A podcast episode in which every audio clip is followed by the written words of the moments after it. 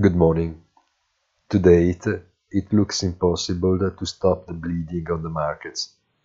The last in the order to capitulate was the pound, which is approaching parity with the dollar. The Truss government does not seem to have been born under the best auspice, and the tax cut to revive a struggling economy to be financed with new debt risks putting strong pressure on the gilt market, the UK public bonds, with a yield on the 10-year maturity that has gone from 3% to over 4.5% in two weeks. Have a nice day and please visit our site easy-finance.it.